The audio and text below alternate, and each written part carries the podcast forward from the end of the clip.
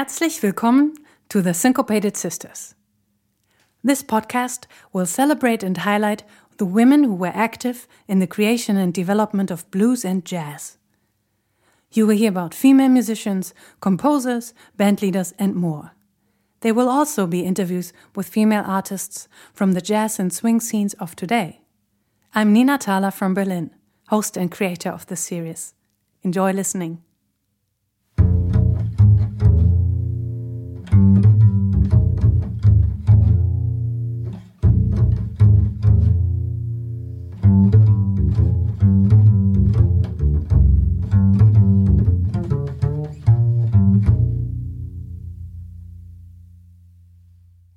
It is time for another exciting episode of the Syncopated Sisters podcast, and again with a very special guest. Today I have invited Beatrice Jugert to join me. Bea is an artist and performer, and she runs her own ceramic studio. You can see her art live, or you can check out beatricejugert.com. You can find these um, uh, links also in the notes. She plays an instrument that can be labeled special she plays the singing saw. Bea and I, we met in Berlin on the dance floor, and I am a big fan of her dedicated playing of the singing saw. It is a great joy to hear her swing that bow on the saw, and you can easily be transported to a different place by the moaning sound of it. And of course, I love the band she plays in, the Toolbox Orchestra, an all female band from Berlin. And I am delighted to have you here today. Bea, welcome. Hi.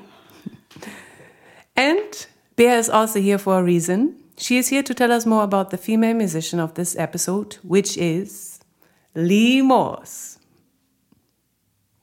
Lena Corinne Lee Morse was, a, was an American jazz and blues singer.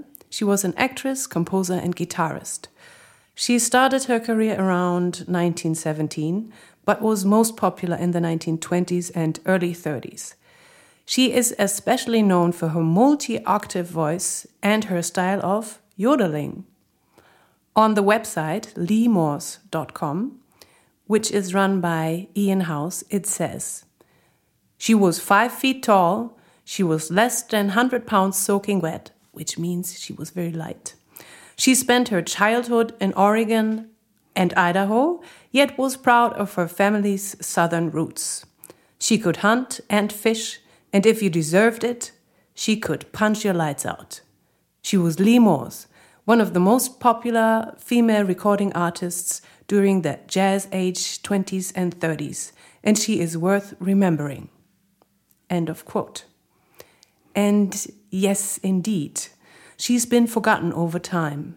Not a lot of people know about her, including me, I have to admit. I've never really digged deep into her music or life story. So, I am very happy about the opportunity to find out more about her today. So, dear Bea, we're going to start with a with a tough question because I would like to ask you to sum up shortly why Lee Morse caught your attention or what she stands for for you. Yeah, that's a tough one. Lee Morse is a unique in every way, and I think um, artistically. Um, her way of interpreting songs. Uh, you feel, I feel she can really swing a song for one, and I can hear her emotions through uh, her musical impulses. Uh, there are several points I wanted to highlight, which why I find her so exemplary. Um, for one, it's the specific sound of her strong, deep singing voice, which I find warm, energetic, and compelling, and it's somehow um, some guttural sound of it um, that feels for me a bit inward, and I feel drawn into it. I don't know why, but I feel it's somehow shy, or that there's mm. something compelling about this way of her singing and that contradicts also records of uh, stating that she had excellent projection techniques. So it feels it goes both ways, really outwards, and somehow I I feel her as a person. And this adds up to her experimenting with um, this yodeling technique, which she uh, might have called yelps or whoops in the time, because yodeling was still not part of folk singing. And she seems to be one of the first persons to incorporate this in jazz mm. and um, uh, singer songwriting as a style. Um, and somehow this seems like a, uh, a very early scatting invention that she adds up to her contralto range as an instrument and uh, makes her um, musical singing voice more uh, versatile. Mm. I feel especially drawn to her special ways of uh, interpretation um, of uh, songs commonly sung in this period, and I feel it is more poetic than other um, singers. Um, um, and despite uh, of me, I, I want uh, I want to learn more of these techniques she uses. Um, but I find Lee Morse especially inspiring to um, find your own voice in music and develop your specialty. Mm -hmm. And I can somehow identify with her as uh, someone being um, seen as an outsider. And she um, displayed many different talents as well. And I feel often women have more than one talent, but are told to concentrate on one thing where they are best at. And I don't believe that is necessarily true. Um, uh, Lee Morse is clearly uh, unrecognized nowadays and should be remembered, therefore. So, thank you very much for your first insights. And um, I would like to go over to the question if you could tell us some of the rough dates of her biography, like where did she grow up, um, what kind of education did she uh, did she get, or something about her family, because I I read that her family was uh, a very musical. The family had a very musical background, and that she was even on tour with her family, the Taylor Family Concert Company. And uh, maybe you can tell us also something about that. Sure. I believe if we want to understand the musical background of Lee Morse, we have to consider the very different time and circumstances of her upbringing. So Lee was born, as, as you said, as Lena Corinne Taylor um, in 1897 in Cove, Oregon as the ninth of 12 children, and she was the third daughter of this family. They had more boys. Um, her father, John Taylor, was some sort of priest or traveling preacher, as it was stated, but also worked as an optician or later went into politics. So you can see that there was a link between uh, being a priest and going into politics, and also probably a link between religion and practicing music. As I understood, music was part of religious practice, and it was a way to spend time together as a family in rural areas of Northern America. So, some of the folk music and musical fusions uh, developed. Parents taught their kids. Lee's mom uh, was said to have a beautiful voice. And early on, everyone in the family practiced more than one instrument and learned to sing in harmonies together. One source quotes that singing in a deep voice stems from a challenge to sing like her brothers. So, um, Lee Morse played the piano, the ukulele, and the guitar and the kazoo. Um, at one point, the Taylor family uh, lost their home in Oregon and toured in a covered wagon. To make ends meet with all their children, they started performing their music as, as the Taylor Family Concert Company. Um, they settled for a time in Idaho and um, Lee uh, married at the age of uh, 18 uh, woodworker um, Elmer Morse, where she got her um, name, Morse. Um, and a year later, uh, her son Jack arrived. Her father uh, worked in Colorado and Oregon, and Lee Morse often had to accompany him with her singing.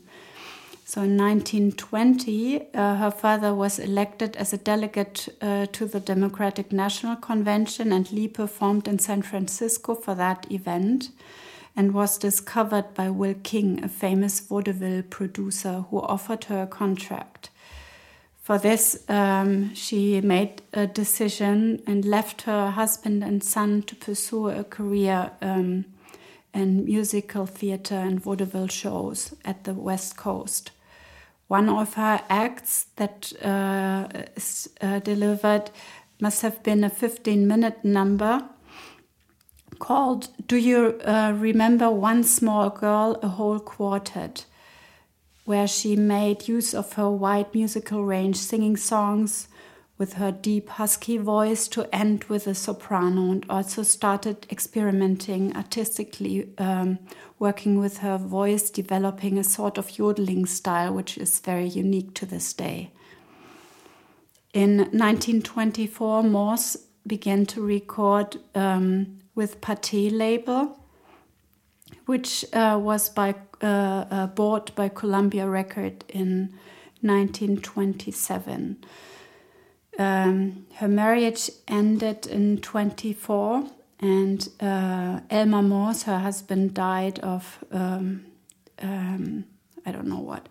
he died. um, later on, Lee had a relationship with the pianist Bob Downey, who accompanied her to a concert in London, Piccadilly Theatre, which was her only European experience. Mm -hmm. They opened up a club in Texas um, in the mid 30s, 30s, and that burned down, unfortunately, in 1939 when Downey ran away with a strip dancer.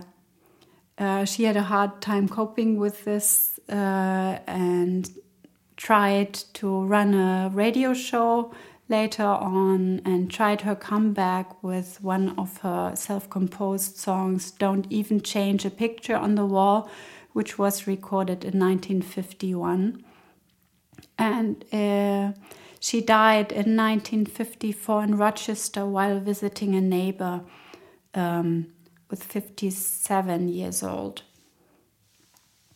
I understand um, from this uh, short resume that Lee Morse's education was more or less her life. And being on stage from early age of three years and continuing in entertainment business until her death was somehow um, self-evident. So maybe music and performing must be seen as a necessity rather than a choice here. Hmm. In an earlier conversation, you said that you are in a Facebook group of Lee Morse, uh, that you also draw information from there. And I am wondering, where did you find, uh, so what kind of sources of information did you use? What kind of literature? Or was it hard to find, easy to find, easy to get? Some of these informations are common. You will find a, a Wikipedia entry and also on Amazon. Um, there is a short uh, curriculum vitae where you find information, but these kind of uh, are always the same anecdotes and in uh, some of the libraries you, you have archives with her sheet music but uh, you don't find a lot, and there are actually no biographies or uh, written statements by herself. So it was interesting to find this fan group, um, and um, there's uh, some relatives in this group, I believe, and I uh, read something. They stated that Lee Morse uh, was on good terms with her son Jack because in some of the books uh, it was uh, she she is mentioned as an artist, for example, in uh, musical history books about vaudeville theater and uh, uh, musical show of the 20s and 30s, and some of these writers write rather harshly or uh, about her um, insignificance, which I find um, um, upsetting because it is a male view on her biography where they find it rather estranging that she chose um, her musical career instead of living with her son and husband. Um, and in in this Facebook group, I uh, found evidence that it was not the case, and he was she was uh, rather rather close with Jack later on. I think in the beginning of his life it, it, wasn't easy for him. I suppose he was sent to a boarding school, and um, uh, when she could afford that, because also her uh, older brother he uh, started writing a biography that was uh, uh, uh, unpublished, but left a few glimpses into her uh, life. Um, interesting enough, um, of the 12 children of the Taylors, there were a few um, kids that went into music, and some others, uh, I think more the boys, went into politics. And I think it was Glenn who went into politics who started writing and um, gave an insight into the life. And he quoted uh, that when Lee left for taking on her career, uh, uh, they were all bare feet. And uh, when he saw her again, she was living in hotel rooms and had shoes, and they were still bare feet. Mm. So you were just mentioning that uh, she was judged, or you felt like she was judged as being a rather bad mother for leaving her child behind for the musical career she was aiming for. And my next question is going in a little bit of a different direction, but still, my topic is women and their body and how they are seen uh, from the outside. Uh, because um, Lee Morse was known to have a very wide vocal range and for having a strong and deep voice.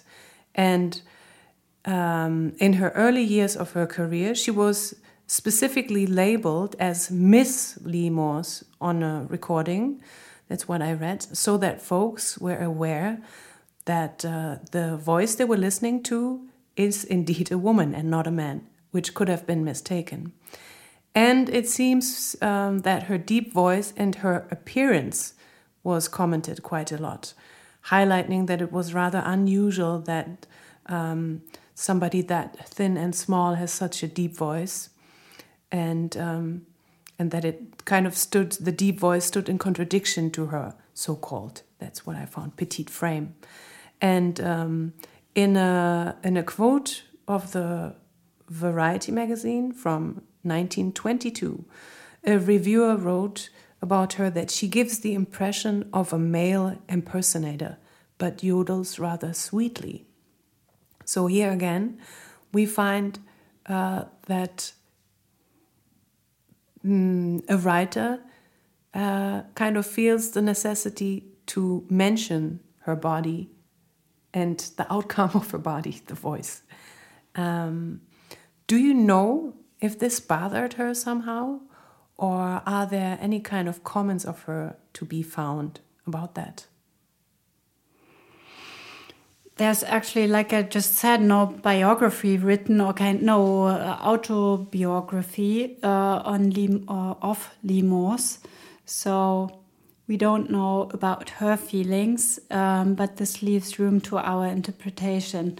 But I did find the archives of photos and postcards, and uh, with a lot of um, autographs and notes on them on the website collected by Ian House, who was stating and these are quite entertaining because uh, you, for one you can see uh, that she pulls off quite a variety of impersonations in her costumes and, and the the way she um, shows herself as a musician as well as um, to please a public taste and fashion of the time rather than leaving space for her real personage or feelings.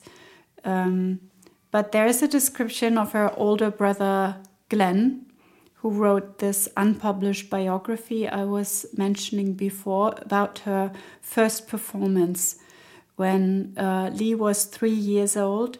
And this seems rather interesting for me in this respect of uh, um, women and her body and uh, observing Lee Morse.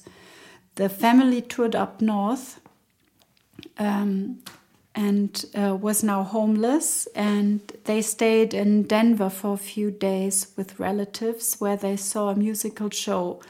And little Lee was very impressed by the female star of the show, who was a um, accomplished um, starlet. And for days she would repeat how much she liked the pretty lady in the show. When the family ran out of money while going through the Rocky Mountains, they decided to perform a musical act from one day to the other. Every kid had to take a solo. While the father invited a village of mine workers with the slogan, Here, here, here, you can live forever, the audience was more curious to find out about all the kids performing, which I feel is kind of a circus aspect of. Um, show mastery.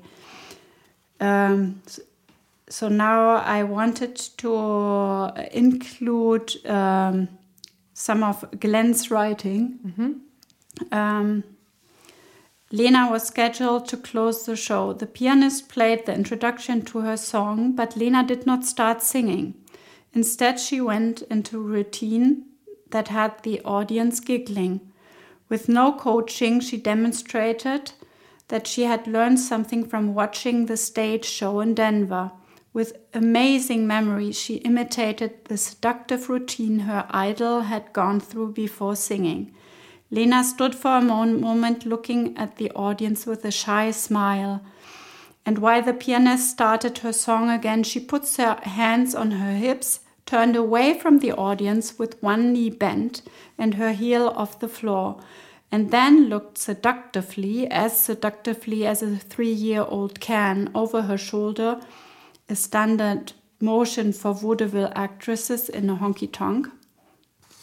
Um, next, Lena rolled her eyes, fluttered her lashes at the men, who were by then roaring with laughter and applauding wildly before she had sung a note, the audience began showering the stage with silver and gold coins alike. Lena knew just what to do. She picked up each and every coin, one by one. As she occasionally stooped over with her back to the audience, they would whoop and holler as they got a fleeting glimpse of her frilly, lacy panties. After this happened a few times, she figured out that the outburst came when her back was turned, but she did not understand why. The audience exploded with applause and uproaring laughter when she stooped over once again. Okay, this goes on and on.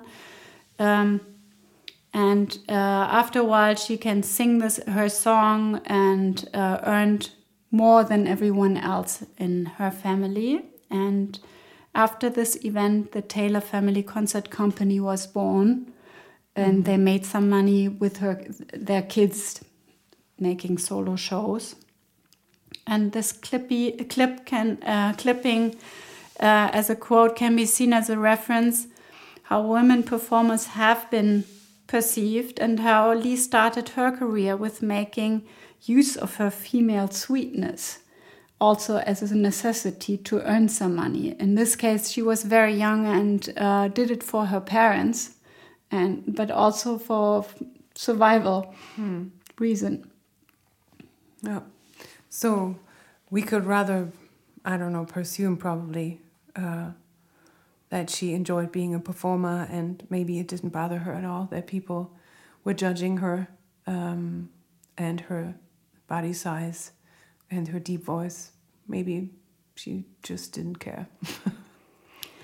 I don't know about this, but Yeah. in a later question, I wanted to answer about this because this is linked to um, some re referencing that she had a, a tremendous stage fright, and I I don't know. Um, we we can't ask her. Yeah, unfortunately, yes.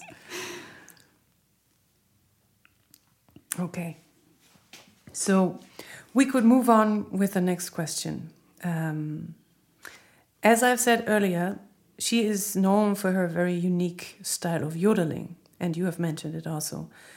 And uh, you have said that it was kind of seen kind of as a commenting of whoops and yeeps. And can you tell us more about that? Or maybe more simple or more general? Um, what do you hear when you are listening to her voice? For me, Lee Morse seems to be an exceptional talent, maybe comparable with a nowadays tragic star like Amy Winehouse. Maybe that's a bit far away, but I felt there were some similarities, like uh, a very small person with a very powerful, uh, unique voice. And for her time, she was a big star, but only uh, for a short period of time. Um, and there's some other similarities I want to uh, come to later. Um, so, for one, Lee Morse had this powerful voice and the chance to explore the limits of her vocal uh, abilities. With the Pathé label, where she recorded, they encouraged her to demonstrate her multi octave range and develop her own style more um, with uh, recording her yodeling um, songs. She incorporated this style of yodeling also in in songs uh, written by others, commonly recorded by other uh, singers, and uh, she added uh, um, with very characteristics for her characteristic whoops and yeeps. Um, I believe it adds personality to her voice and uh, also a layer of humor and poetry to her singing. That's how I feel when I listen to her recordings. They have um, multi layers of meaning um, through. Um, so there, for one, there's this this storytelling maybe in a very dark and husky layer of voice, and then suddenly there's this different it, it seems like an early form of scatting because the scatting we know of uh, other stars like uh, ella fitzgerald is recorded much much later and it's a very free and uh, musical way of using your voice as an instrument whereas in uh, case of lee morse it's also instrumental, but more staying with the voice, as even it's it's like a fantasy language, um, and it sometimes feels like water, or like uh, something um, she is impersonating a star or some some glitter or glamour, and and putting another flavor to her song, and that's why I am very drawn to this. Um, but again, in this time, novelty acts were kind of in fashion. And what I find interesting in quite a few books, as I uh, said before, uh, Lee Morse's style is dismissed as a gimmick. And uh, it was said to be insignificant and or even ugly. Um, and although I see that Lee Morse started with her yodeling experimentation in 1924, whereas Jimmie Rodgers, the country singer, got quite famous for his blue yodel, uh, which was recorded in 1927 and 1928. So secretly, I believe Jimmie Roder Rodgers might have been inspired by Lee Morse's yodeling, uh, and so should we. Start yodeling, Nina. Maybe I will sometime. no, I just feel it's it's a nice way of um, thinking about singing and trying different things. yes. No, I totally agree.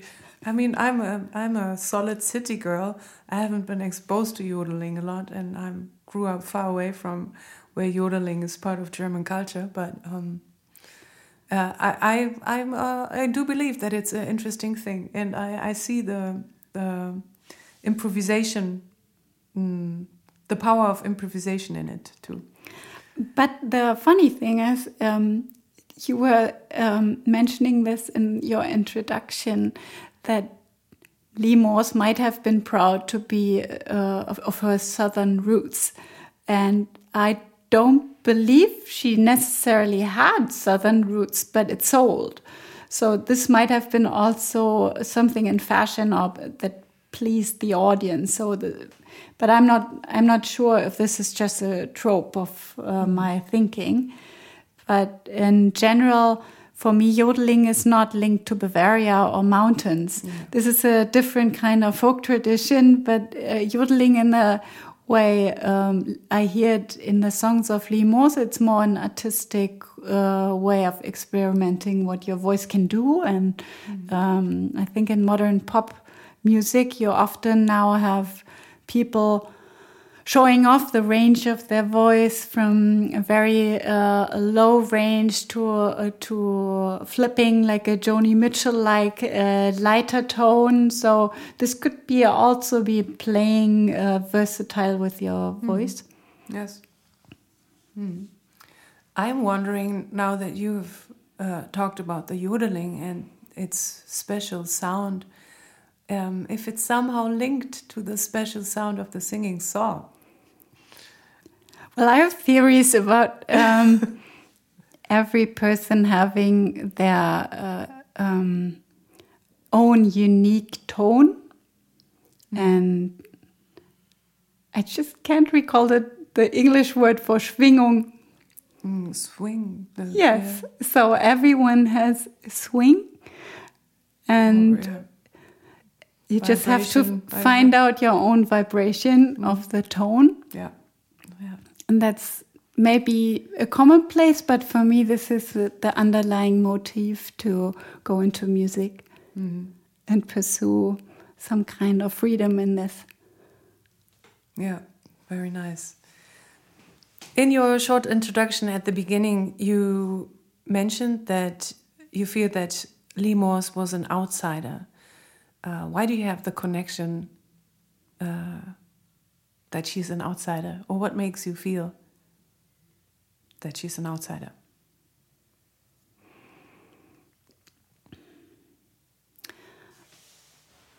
I think she's an outsider because it's only uh, a small now for us novelty acts of the time, like of uh, 1920s to 1930s, seem marginalized in, in musical history. But back then, it might have been like a bigger group of fans and more spotlight on those. Uh, so at first, uh, at Pathé Records, she was accompanying herself and uh, was singing more songs with her musical exploration and the yodeling. And then she uh, was teamed up with uh, ukulele Ike, Cliff uh, Richards, I think was it his name? And uh, so they were also an unlikely pair um, musically, uh, a ukulele and a yodeling lady. Um, but this was in fashion and people loved it. Whereas now, seen from the 70s uh, and 80s, some of the musical um, lexica I, I, I found her mentioned uh, uh, they didn't see any uh, significance in her exploration. They found her more like a, a clown's act. It's like, yeah, she had a, she looked rather sweet, but uh, what did she do musically? And they didn't find uh, it had any importance. Like I feel she really did explore uh, her voice and she she um, inspired other artists and uh, therefore, I feel she still kind of polarizes audience. Some people love her, and some people hate her kind of singing. Hmm. Yeah. So if we uh, move on uh, to her music a little bit, uh, she was also a composer. Can you tell us a little bit more of some of her compositions? I know only the Golden Dream Girls, one of her of her uh, compo compositions, or would you like to highlight any of her other recordings, or recordings in general, not only her compositions? Yes, uh, Lee Morse was quite a star, as I said before, um, and she was one of the female singers recorded most.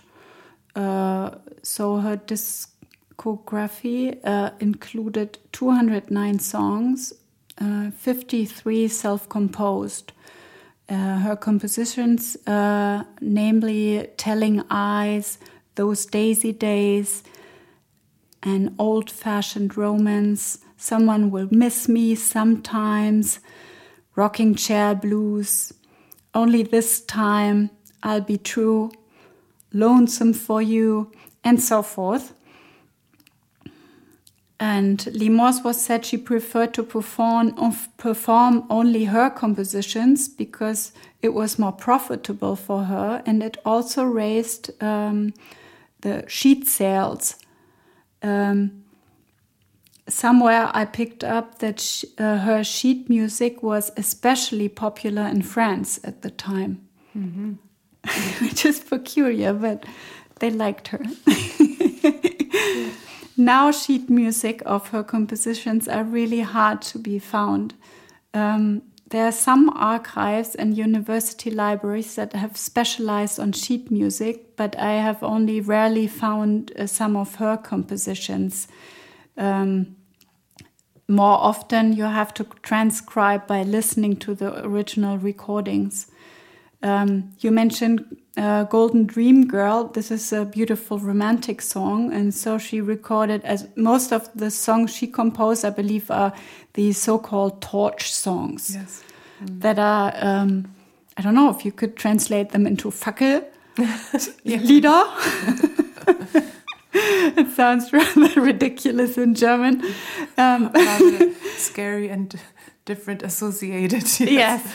but um, as I see, these are mostly uh, romantic songs with a sweet melody or text where someone is in love or lost love. And um, in this specific song, uh, we find uh, a problem with which we um, which occurs sometimes with this kind of song material that some of the texts seem somewhat outdated and uh, unfortunately this applies to a great deal of other song material of that time this is mostly because of the role models from back then uh, where uh, women knuckle themselves down for a lover or um, um, here it's it sounds rather weird for us nowadays. Um, and maybe it leaves room to alter the text or the role specified, but I'm very um, cautious to say that we should do this. It's just sometimes with this song, if you look into it, Golden Dream Girl, you are my own South Sea Pearl. Since that night on the sand, your little brown hands forevermore, that sweet Hawaiian shore. So it's kind of okay, but still a bit of exotism in this, mm. uh, which we might not want to um, repeat or. Um, uh, we are happy to change this nowadays. Mm. Yeah, and the torch singers, uh, it's just a, a, small side note for people who might not know. It's uh, yeah, like you said, it's a it's a expression for uh, usually women. Uh, the phrase "torch singer" is not used for male singers. It's uh, very specific for sentimental love songs. The torch songs for women that women sang for the un, um, unrequited love or loss, something. Yeah, you mentioned it also. Um, Lee Morse, she was very famous in the 20s and 30s. But um, in an earlier talk the two of us had before uh, having this recorded interview now, you said that uh, she had quite some opponents.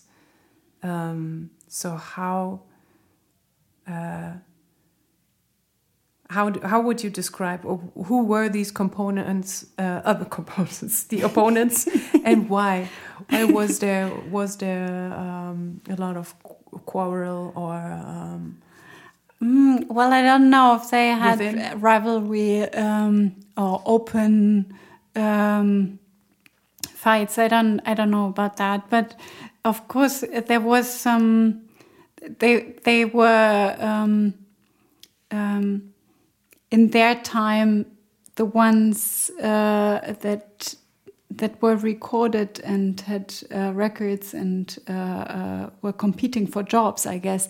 So her female opponents, opponents uh, were Ruth Etting, Annette Hanshaw, and Helen Kane, because they sang the same song material, and they were a squad of uh, white women musicians. Um, that were in fashion in the time of the 20s to the 30s. Um, Lee Morse was a contemporary of the black singer icons like Ethel Waters and uh, Mildred Bailey or Bessie Smith, but uh, for the white singers of the time, I believe they had very distinct style, not only copying blues and jazz song of black American singers, but developing another form of storytelling and romantic ballads like the so-called torch songs we just mentioned, and some other approaches to playing with their voice, like for example later the invention of the Betty Boop character with a squeaking baby voice by Helen Kane. Hmm. And there was a huge law fight uh, about this character later on where it wasn't clear who invented this. So there was some rivalry going on for uh, Lee Morse's career, there's a particular anecdote which can highlight the significance of rivalry. Um, so in 1930, Lee landed a leading role um, in a Ziegfeld Broadway production called Simple Simon. Um, in one performance, supposedly the piano bike rolled in with her on top, pitch drunk.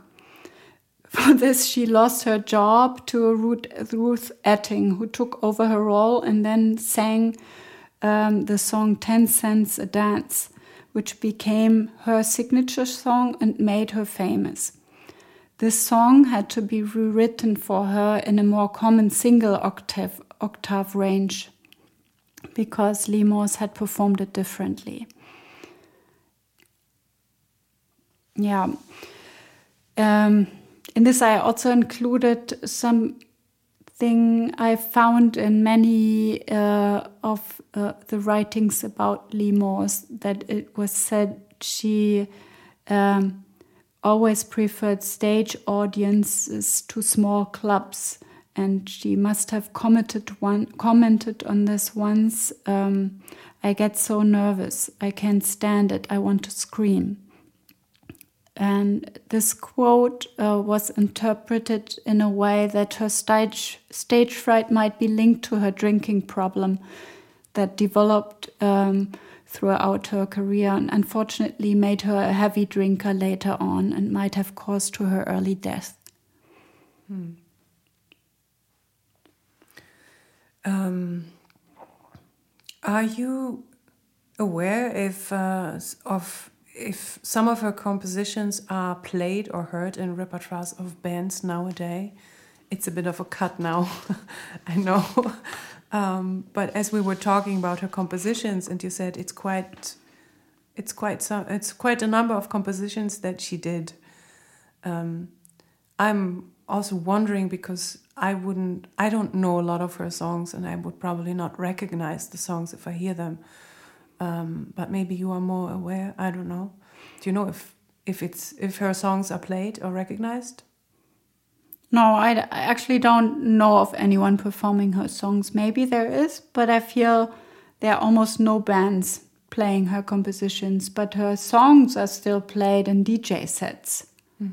And that's why I feel somehow she's not out of the picture, but she could have been more inside with remembering her with her compositions and then getting more uh, like closer to to know all what, what she has written and I feel there's a necessity to change that. I feel we can be an ambassadors for Lee Morse bringing her contributions to music to attention. yes.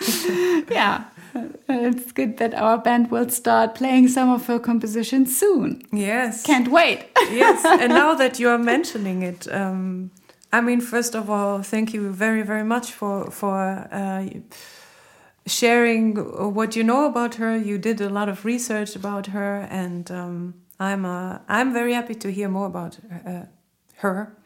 And um, but uh, you just linked uh, the mentioning of her songs uh, to your own band, the Toolbox Orchestra, and. Um, now, maybe it is time to tell us a little bit about your recent project, if you if you want, and what kind of role does Lee Morse play in the project? Would you like to announce something? Yeah. Here's your chance. Yoo-hoo! Thanks for inviting me, Nina. with the Toolbox Orchestra, we plan uh, to do a recording this year with r- women composers only. And so everyone in the band, we're a six-piece band, uh, could choose two composers, and we did some research on those, and I chose Lee Morse. And I feel deeply honored that I will be singing, singing two of those Lee Morse songs in the future. Hopefully, we can include the songs um, into our concert repertoire soon and start with our mission. yeah, um, to invigorate music written by very special women. Because um, performing more songs of women composers that are not well known nowadays does them justice for their hardships and life struggles and can inspire all of us to outgrow grow our limitations. That sounds like a very necessary and lovely project, and I am very much looking forward uh, to hear these songs. Me too. So, thank you once more. Um, it was uh, lovely to have you here, and um, see you soon. Thank you.